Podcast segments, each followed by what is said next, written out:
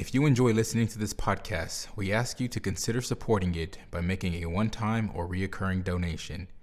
Visit Mayflower's website at www.mayflowerucc.org and click on the Donate tab in the menu. Donations made to Mayflower's Communications Fund are tax deductible and help ensure that this podcast is available. Thank you for your support.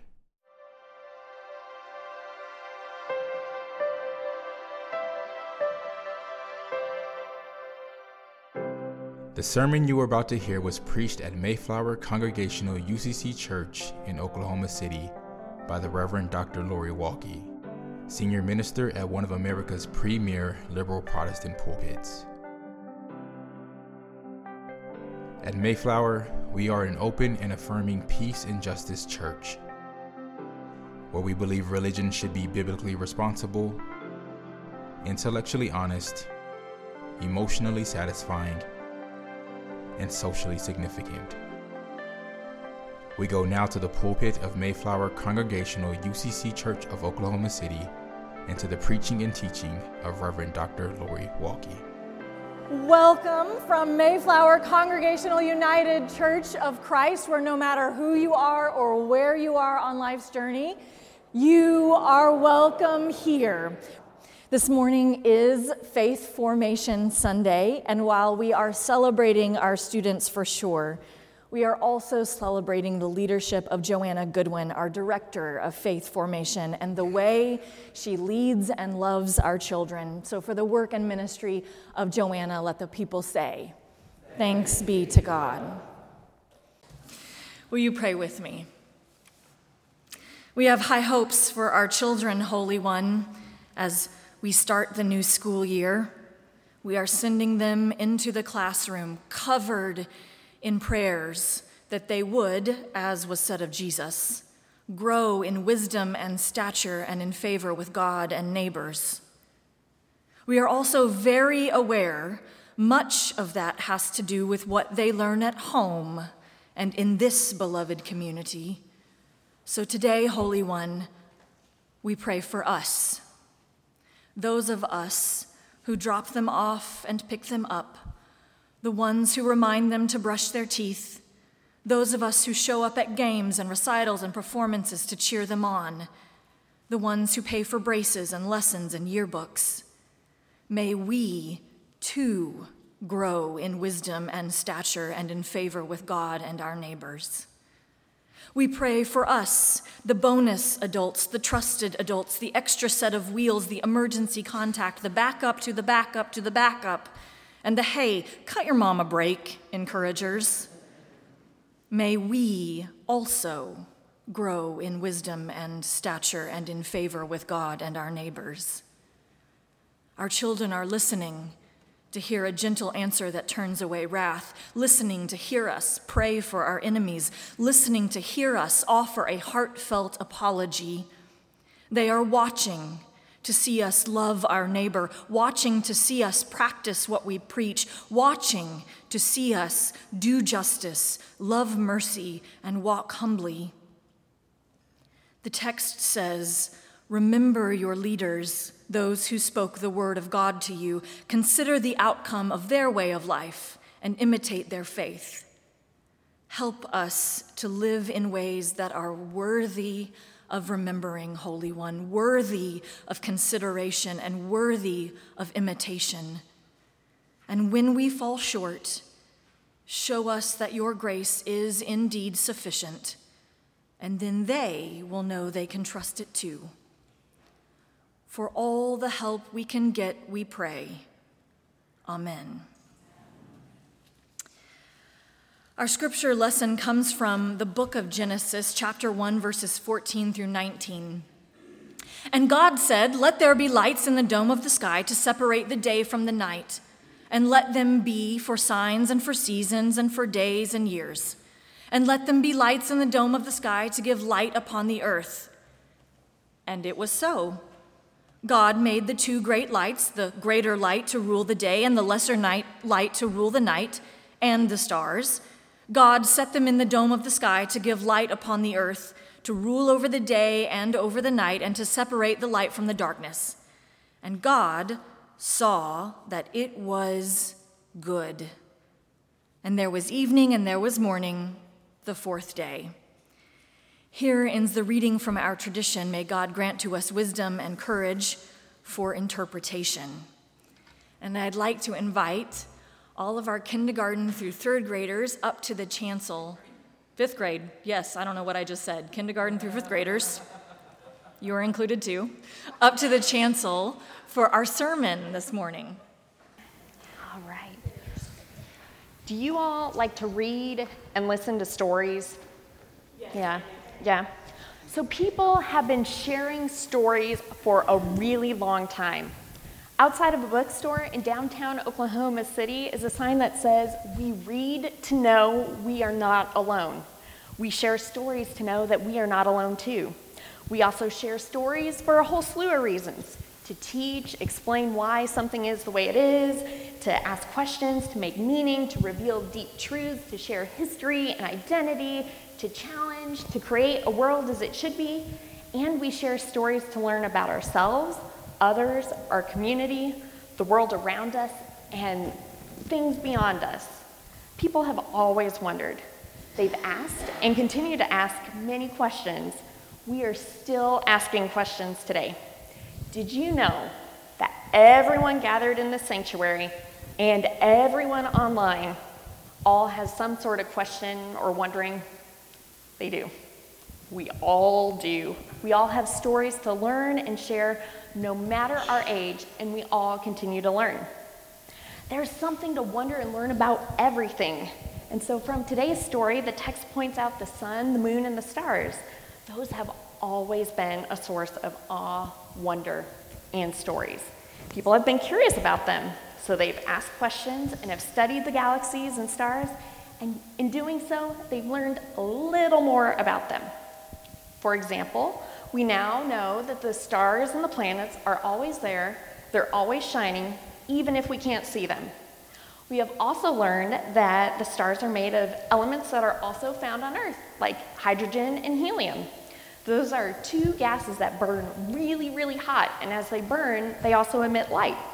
We have learned what other things on Earth and beyond are made of.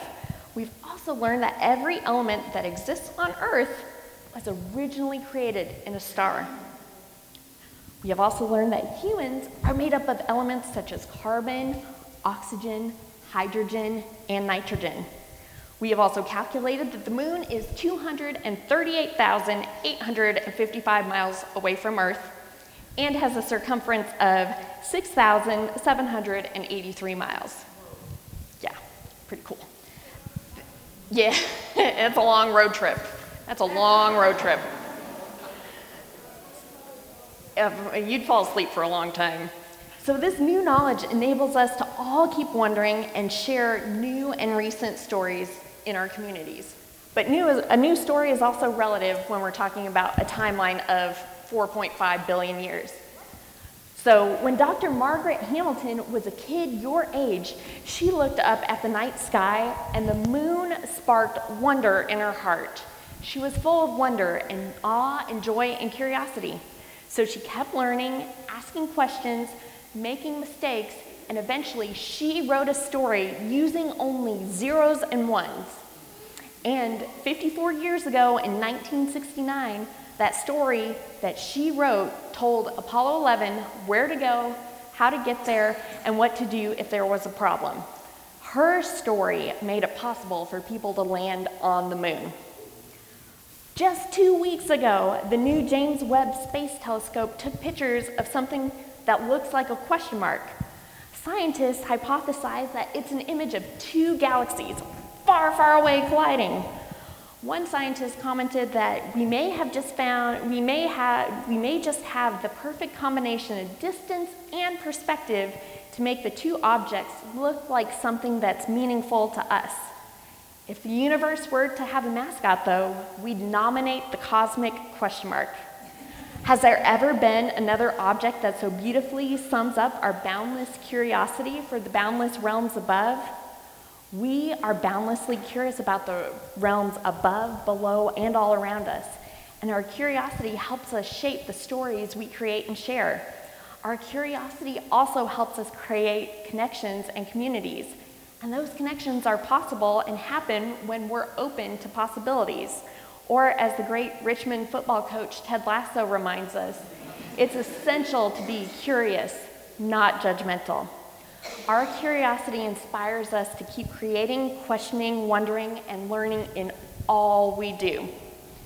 People learn, create, and share stories and wonder in a variety of ways. We express our ideas through pictures, sign language, numbers, music, art, moving our bodies, written and spoken words. One way people shared Bible stories before the Bible was compiled and before people could read it themselves was orally. The stories were shared in such a way that the entire community, young and old, could participate and learn them.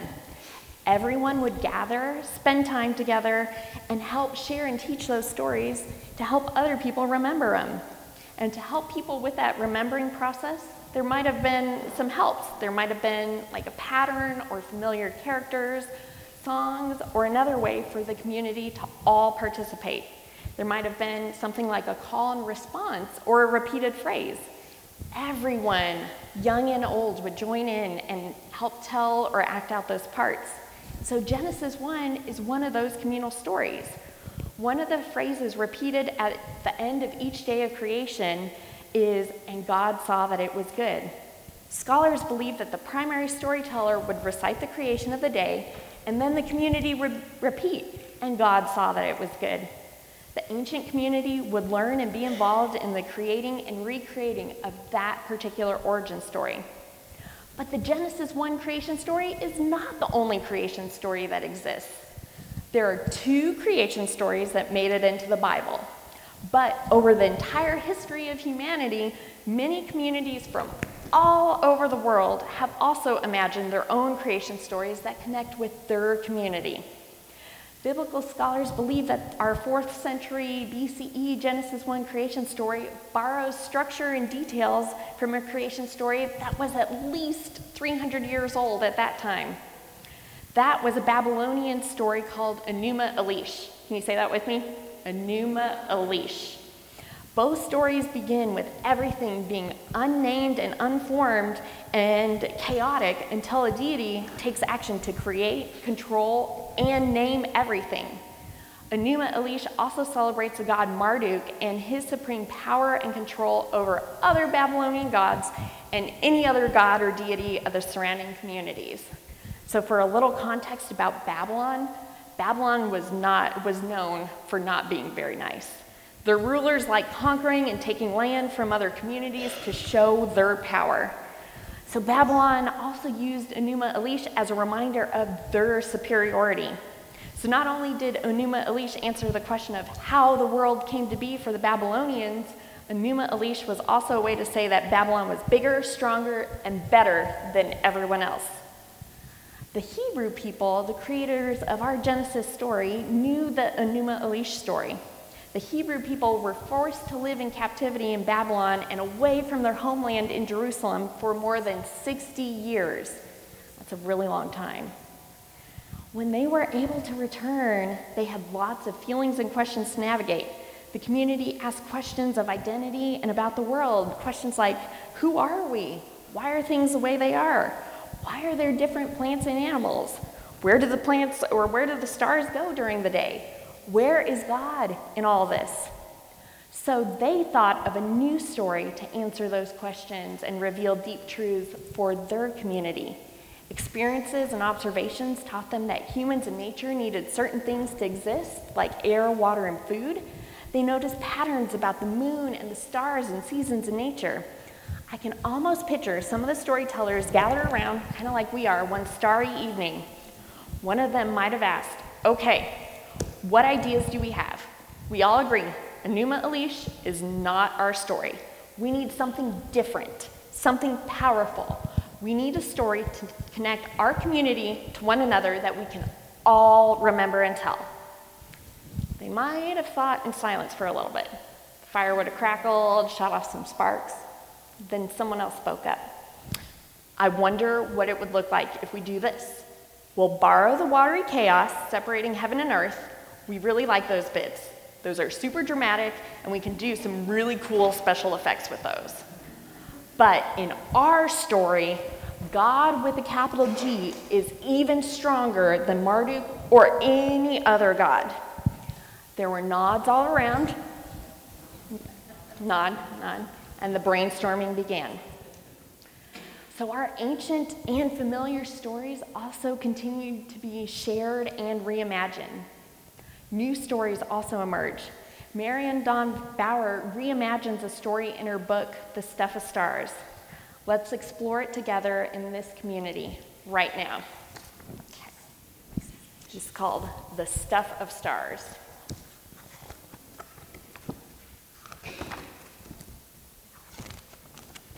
The Stuff of Stars. In the dark, in the dark, in the deep, deep dark, a speck floated, invisible as thought, weighty as God. There was yet no time, there was yet no space, no up, no down, no edge, no center. No earth with soaring hawks, scuttling beetles, trees reaching for the sky. There was no sky. No you, no me, only the speck, waiting, waiting, waiting. And then the beginning of the beginning of all beginnings went bang. And in a trillionth of a second, our universe was born. A cloud of gas unfolded, unfurled, zigged, zagged, stretched, collided, expanded, expanded, expanded, bits bumped, gathered, fused. And throughout the cosmos, stars caught life, trillions of stars, but still no planets to attend those stars. And if no planets, then no oceans, no mountains, no hippopotami, no violets blooming in a shady wood, no crickets singing in the night, no day, no night.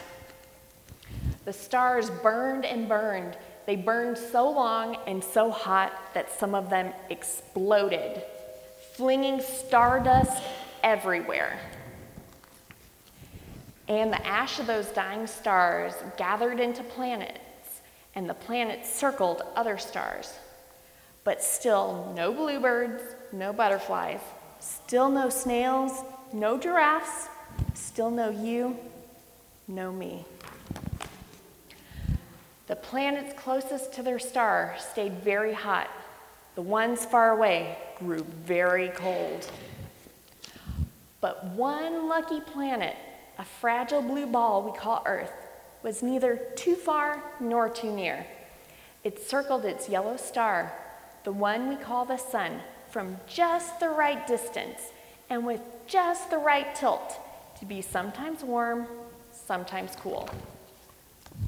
Perfect for turning that starry stuff into mitochondria jellyfish, spiders, into ferns and sharks, into daisies and galloping horses.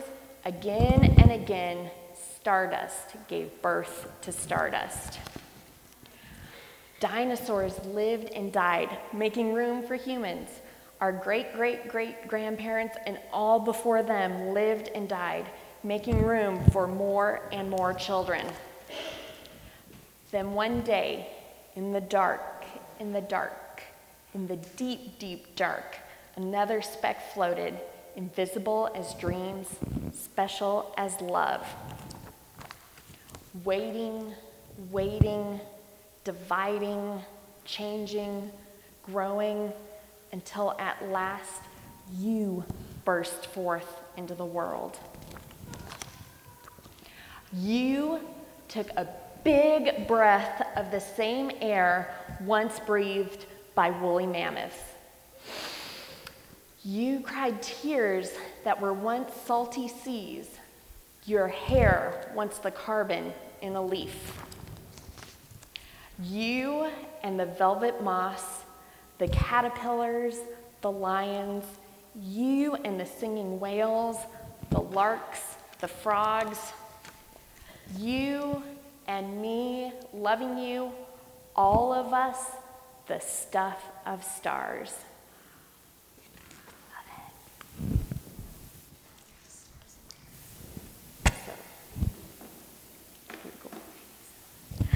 So, in a minute, I'm going to ask you to help me with a project. We have some buttons to share with the entire congregation. You what? You get one too. Everyone gets one. You get a button, you get a button, everybody gets a button. So each button reads, Shine Your Light. We will keep these buttons with us as we all continue on our journeys, wondering, learning, and sharing our stories. And as that story reminds us, we too are stuff of stars. Stars shine and you shine. You are brave, loving, kind, and true. The world needs all of us in all of our usness, in all of your you-ness. May your hands be blessed as you write and draw and work and play. May you lend a helping hand. May you learn, may you know you can learn and grow in so many ways. May your heart love as you make friends and treat others with respect and care. May your health be blessed as you live and move and play. In this season of new beginnings, may hope give you wings to soar. May peace be in each breath. May joy fill you with delight. May you be encircled by love. May you discover light and beauty in the shimmering season of hope, peace, joy, and love. Amen.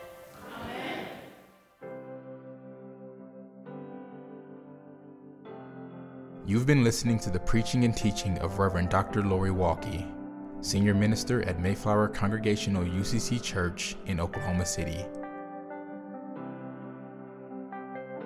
More information about the church can be found at www.mayflowerucc.org or by visiting Mayflower's Facebook page. Worship services are every Sunday at 10 a.m with Sunday school classes for all ages at 9 a.m. Mayflower is located on Northwest 63rd Street in Oklahoma City, one block west of Portland. Thank you for listening.